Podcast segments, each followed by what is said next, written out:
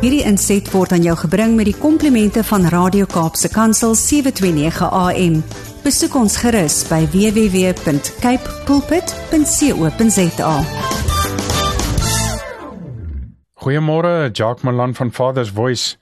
Man, lekker gaan ons kuier vandag hier so op die program Fokus. En vandag praat ek met jou oor die grootste verhaal ooit. Ek hoop ek het jou nuuskierig en ek hoop jy gaan saam met my gou luister na 'n paar goedjies wat ek hier op my hart het. Eers verlede jaar het so vinnig gehardloop. Ek praat nou van 2023. Laat ons weer so uit vee te sit tussen die nuwe jaar so.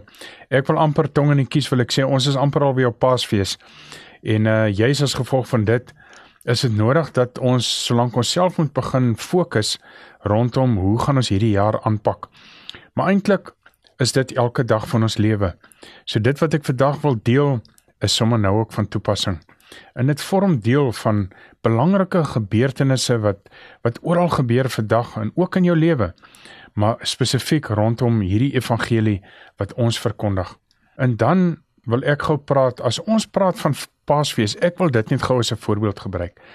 Dit is seker die mees oorvertelde storie van alle tye. Daai spesifieke man wie gekruisig was, uit die doodheid wakker geword het en toe waarlik ten aanskoue van vele in die lig en opgevaar het. Hierdie boodskap maak dinge anders wanneer dit by godsdiens kom en ek sien nou godsdiens duidelik en ook in aanhalingstekens. En ons as ware volgelinge van Christus het nodig om hier op te fokus want 'n ware volgeling van Christus is nie met godsdiens besig nie. Maar kom ons vat gou 'n stukkie uit die woord uit. Ek lees saam met jou hier in 2 Korintiërs 5 in die 19de vers. Hierso staan: Die boodskap van verzoening bestaan daarin dat God deur Christus die wêreld met homself versoen het en nie net die mense se oortredings teen hulle gehou het nie. Hierdie boodskap van die verzoening het hy toe aan ons opgedra om te gaan verkondig. So weet jy my liewe vriend, veral oor oor die tyd van Paasfees dan nou maar elke dag in ons lewe het ek al agtergekom dat baie mense in die liggaam van Christus, hulle verstaan nie, ek wil eintlik maar sê hulle hak vas by die werklike verstaan van die evangelie van Jesus Christus. Kom ek verduidelik. Jy kan nie die evangelie verstaan en steeds wil stil sit en met niemand daaroor praat nie. Jy kan nie sê, "Man, I get it. Ek weet waaroor dit gaan." en met niemand daaroor praat nie. Jy kan nie sommer net die evangelie verstaan en nie heeltyd ander nie net wil help nie. Met ander woorde, as jy die evangelie dan nou verstaan, outomaties sal jy die probleemoplosser wees. Outomaties sal jy mense wil help. Outomaties sal jy die antwoord op moeilike kwessies wees. Om hierdie evangelie in jou te dra, maak jou vol van iets waarna almal soek. En dit is sy gees. Dit is die gees van God. Dis nie 'n fee verhaal nie. In hierdie evangelie is werklik hierdie evangelie is lewendig. Dink geso daaraan. Christus Jesus het die wêreld ingekom om sondaars te red. God in menslike vlees het hy aan ons verskyn. En hy het in hierdie wêreld ingekom om die plek van die sondige mens in te neem. Hy's gekruisig, hy's begrawe en souwaar Hy het uit die dood uit opgestaan en hy leef vandag. Alles wat hy aan die kruis vermag het, was vir die hele wêreld. Dis 'n moeilike konsep om te begryp, maar dit was sy plan. Dis wat hy kom doen het. Ek wil egter iets uitlig. En hierdie is die sleutel van wat ons vandag eintlik by ons moet hê, diep in ons hart moet dra. Weet dat toe hy aan die kruis gesterf het, het ons in hom gesterf. Toe hy begrawe is, is ons in hom begrawe. Toe God hom opgewek het, is ons in hom saam met hom opgewek. Vandag leef ons omdat hy leef. Hoekom is hierdie beginsel so belangrik?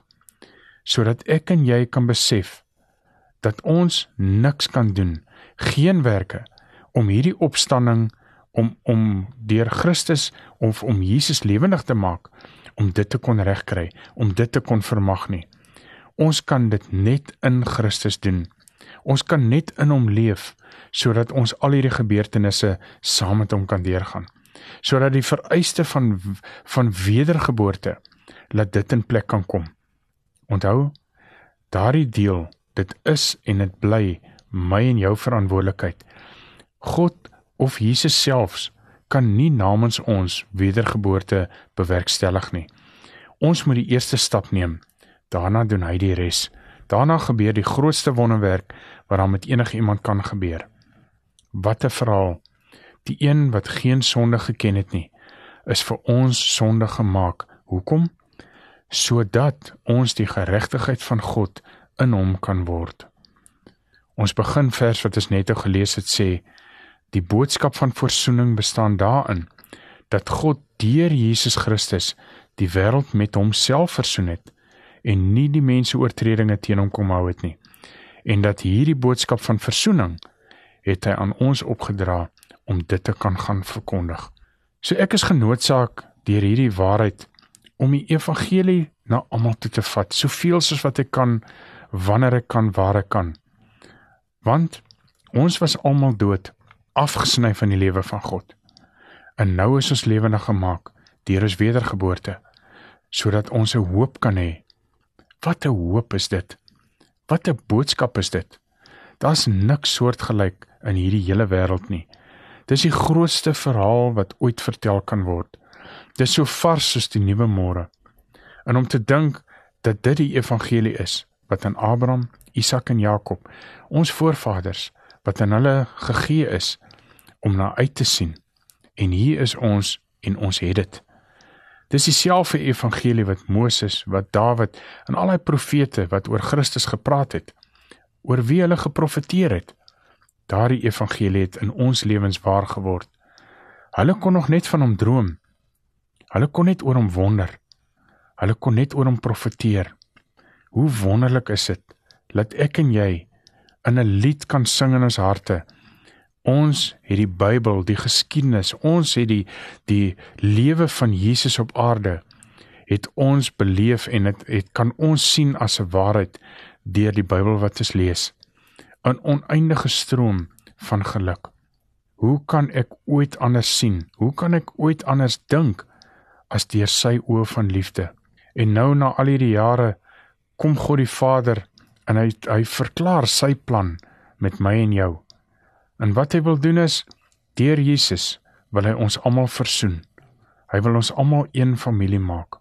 En wanneer ek aan Jesus dink en wat die evangelie beteken en alles wat hy vir ons gedoen het, dan is ek genoodsaak, met ander woorde, ek kan nie anders as om dit vir die hele wêreld te vertel nie. My vraag vir jou regheid vandag is: Hoe dink jy hieroor? Voel jy ook so? Of maak jy godsdienst somme wat sê dat dit is net geleerde dominee of pastore wat hierdie goeters kan doen. Ek herinner jou daaraan dat vissermanne, daai 12 manne wat hy gaan haal het, was gewone ouens sonder kwalifikasies. Jesus self het hulle gaan handpick. Hulle het nie sommer net opgedaag en toe is hulle die disippels nie. Hy het hulle gaan haal een by een, vissermanne, eenvoudige mense En dit is vir hulle wie die evangelie van Jesus moes gaan verkondig met geen geleerdheid nie. Net 'n ware verhouding met hom. Daar lê ons sleutel. Kom ek sluit af. Sal jy my help om hierdie boodskap na die uithoeke van jou area te neem? Daar in jou dorp, daar waar jy woon. Dalk by jou skool. Dalk in die winkel aan jou besigheid. Ek wil jou eintlik challenge, selfs daar in jou huis. Sal jy dit doen? Dis nodig dat mense hoor van hierdie liefde van hierdie man Jesus wie vir my en jou gesterf het sonder dat hy iets terugverwag het. En toe kom die Vader van liefde en hy wek hom uit die dood uit op sodat ek en jy ander verder kan help. So kom ons wees bewus in hierdie tyd dat ons verlosser leef vir almal. Kom ons ken hierdie waarheid van Paasfees, maar ons leef dit dwars deur ons lewens. Ek en jy in hom en as gevolg van hom het ons sy volle beskerming en alles wat ons nodig het. Hierdie inset was aan jou gebring met die komplimente van Radio Kaapse Kansel 729 AM. Besoek ons gerus by www.cape pulpit.co.za.